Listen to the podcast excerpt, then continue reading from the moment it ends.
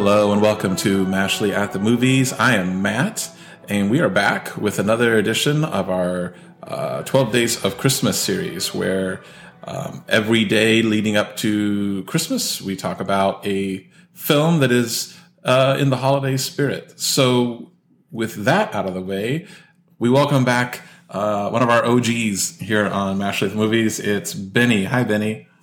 Hi. Hopefully, I don't sound too bad through this phone. No, Uh, you sound good. Good to be back. It's been a while. Yeah, yeah, it has been. Well, you moved, you moved away, and we're we're happy to to be able to get you back through the magic of uh, of technology, I guess. Um, so yeah, so you picked this movie. Uh, this is um, 2004's uh, Polar Express, and why don't you tell folks about it? Yeah, um, from the list you gave me, this is one that definitely has the most nostalgia for me. And um, it's a pretty straightforward story. Uh, as we were just discussing, I thought the characters had names, but apparently uh, they're called Hero Boy and Hero Girl.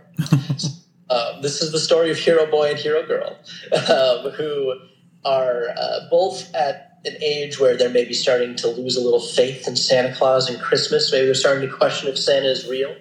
And uh, suddenly they're given an opportunity to ride on the Polar Express, um, which is a magical train that will take them to see Santa Claus. And um, there's uh, hijinks along the way. There's more characters that are introduced, like the the sad uh, the sad orphan or poor child, uh, Billy.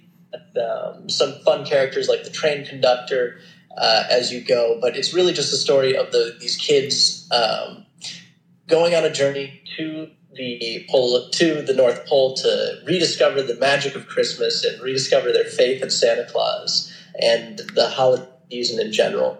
Um, and as they go, you find out more about the characters. You meet a mysterious ghost, and um, they spoilers. Uh, the spoilers for this twenty-year-old movie. um, in the end, the the children do meet Santa Claus, and they have this great experience. It kind of has a melancholy ending, actually, with the bell, but we can get into that later. Yeah.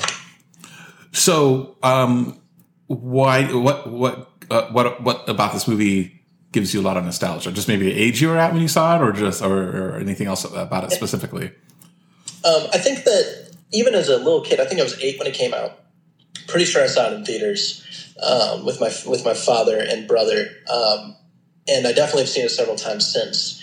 And uh, I think that this is unlike most other Christmas movies, at least most more modern Christmas movies, because um, it does like a film. Like, who, what's the famous? Uh, someone said it's like a real movie recently.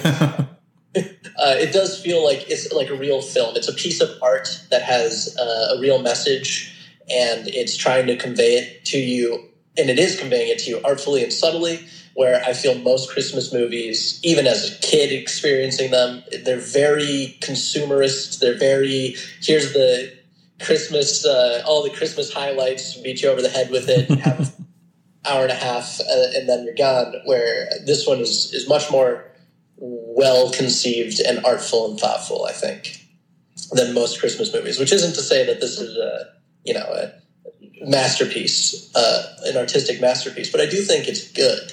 Uh, it's a good film on, on its own right, which I I- I don't apply to most Christmas movies.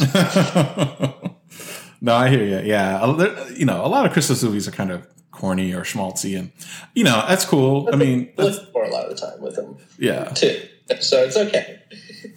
but So like, this movie is almost twenty years old, and this is actually my first time watching it. Um, in order to talk uh, coherently about it for this podcast, and um, I was pretty impressed with it. Um, you know, it's uh, it was engaging. I, I loved the score. Um, Alan Silvestri did the score.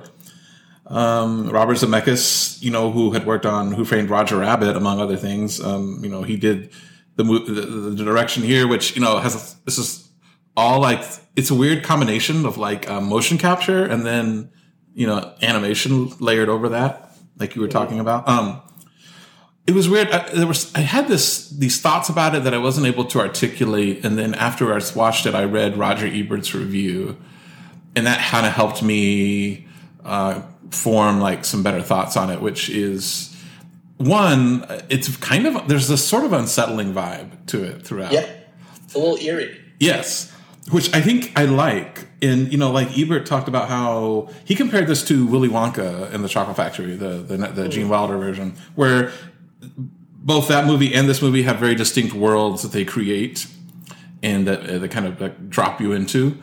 And then both of them also, yeah, they have this kind of unsettling thing to where it's kind of wondrous, but it's also um, something a little sinister or something a little like you, are not you're not totally comfortable, right? Um, yeah, which is kind of a good. I don't know, like I kind of like that about you know I, they say kids movies, but family films or whatever. I like it when there's a little bit of an undercurrent of something that makes you a little feel a little off. Uh, yeah. yeah. I, I, think I have some thought a thought on that, which is that reason it works so well when kids movies do that for everyone is uh, that you know those kid those movies, the two that you named, are examples of kids being shoved into basically adult situations. These are these are like adult things. Being a, a lone passenger on a train is an adult thing to do, and uh, in touring a factory is an adult thing to do. um, these they're not like kids things, and I think that this that sort of like discomfort that they put in it uh, actually adds to the experience of the adult viewer.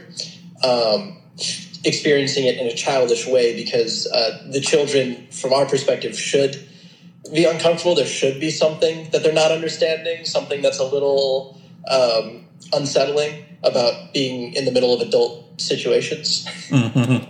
but that's yeah. just, just a thought I had. Yeah.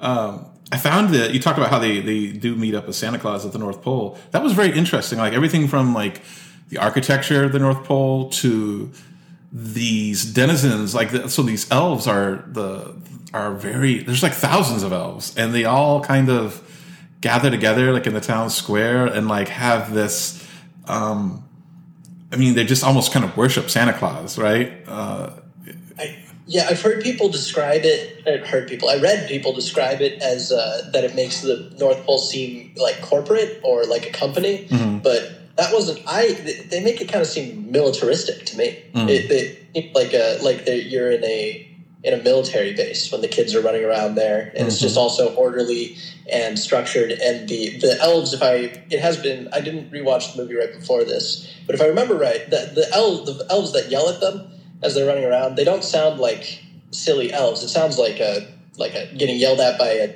sergeant as you run by yeah, like hey. yeah.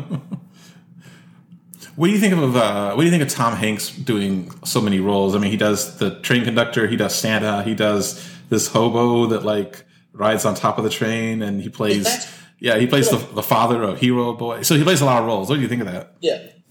Um, i think that as a kid i didn't notice um, as, a, as a child it certainly didn't bother me um, but i think it's generally a decision that i don't love is to have one voice actor do a lot of characters uh, but I guess that is sort of the one of the conceits of this film is that it's Tom Hanks getting back together with the director that he did Forrest Gump with, and uh, and another big movie of Tom Hanks, right? Uh, I can't remember, but yeah, certainly Forrest Gump was a big deal. Yeah. Um, so th- this is kind of like their project. So I guess that that might be a case of uh, of maybe there's some behind the scenes reasons that I don't understand, but it sounds kind of like a case of this was their big project and they come, wanted to do more. He wanted to do all those roles, and it's his things. It's his project. So, yeah. Um, but it didn't bother me as a kid, which I think is one of my most important considerations is how kids would take this. I didn't even notice um, until it was pointed out to me by my father, like the third or fourth time we were watching it. Oh wow. um, it's, yeah.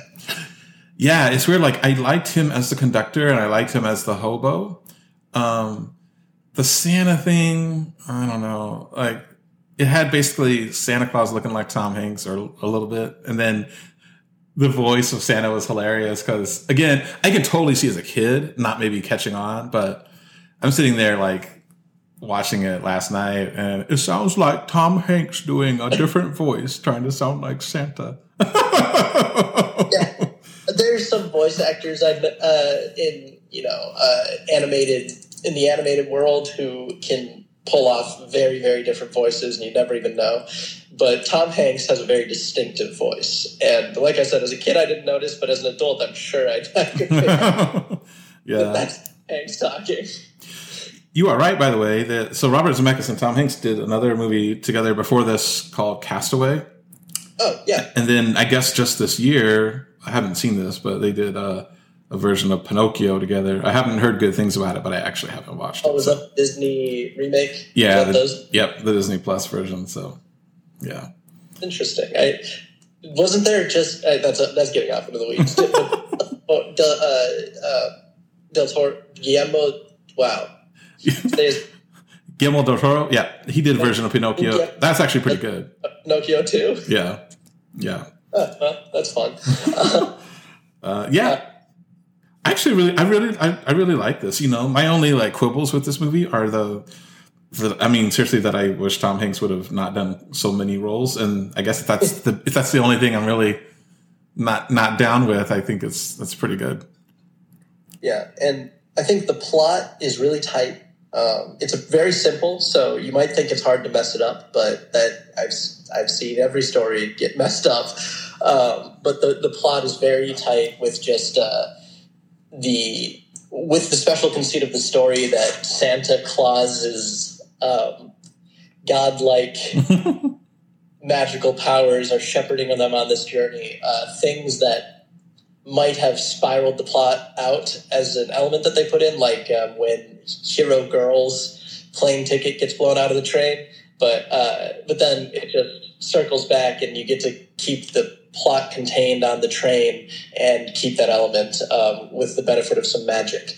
Uh, so there's there's a lot of elements like that where uh, as long as you're willing to accept that this is a magical world where magical things are going to happen, I think the plot never drags. It just and it is uh, consistent all the way through, which I highly appreciate, especially in our modern age of of plotting.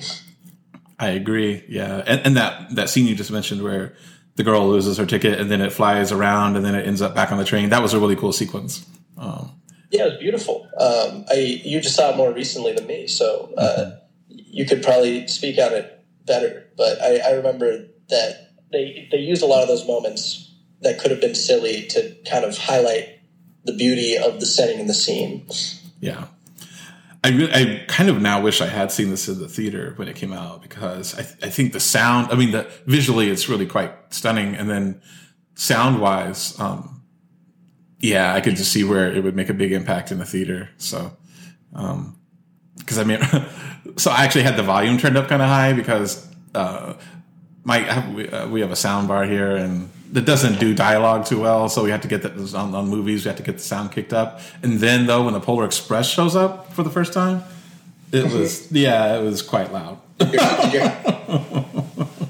No, yeah. I, I actually have a distinct memory of. Uh, it might actually be the part where the train is sliding on the ice. Um, but I have a distinct memory of the seats in the theater shaking under me uh, when I'm watching it. nice. They didn't. They, they didn't go subtle with the sound design. All right. Well, yeah, I think I think we both agree this is a is, is a modern classic. Um, what would you give this out of ten? It's, it's so hard. Um, as a as a Christmas movie, I would give it a ten Oh, out of ten. Um, as a movie in general, probably a seven point five. Oh, really? Okay. I think it's really good. Uh, it's not when you compare it to more ambitious adult projects. The scale of it makes it hard for me to place next to um, with you know with more complex themes and characters. But I I don't see much wrong with the movie. I don't see any mistakes they made. So I, I think an eight's fair. Yeah, yeah. I was gonna go with an eight too. Um, so uh, yeah, our score is an eight, and that is Polar Express. You, you can you know you can stream it anywhere pretty much. And uh, now I understand why a lot of places have these Polar Express rides uh, around this time of year. It, it, it uh, Yeah. makes a lot of sense. It's, I wonder if it's more popular than I realize it is too, because I don't. It's not mentioned to me very often, but I do see that it seems to have some a lasting cultural effect. I know the the polar. What was this? Hmm? Was the wasn't the initial idea of a Polar Express? Was it, or was it? Well, I don't know. This is based on a book, um, and I don't know how popular the book was before this, but yeah, I mean, I've actually never been on one of these Polar Express rides. I don't know how much it mimics the movie, or or if it's if they're their own thing. But yeah, It seems like it's had a lasting cultural effect anyway, and uh, that is a hard enough thing to do on its own. So that, that's a triumph on its own. Indeed. Okay. Changing the face of a holiday's uh, big. All right, so that's uh, an eight from us for the Polar Express. Um, Benny, uh, it's always awesome to have you on the on the podcast, and uh, thank you. Thank you. Yeah, and uh, uh, thank you all for listening.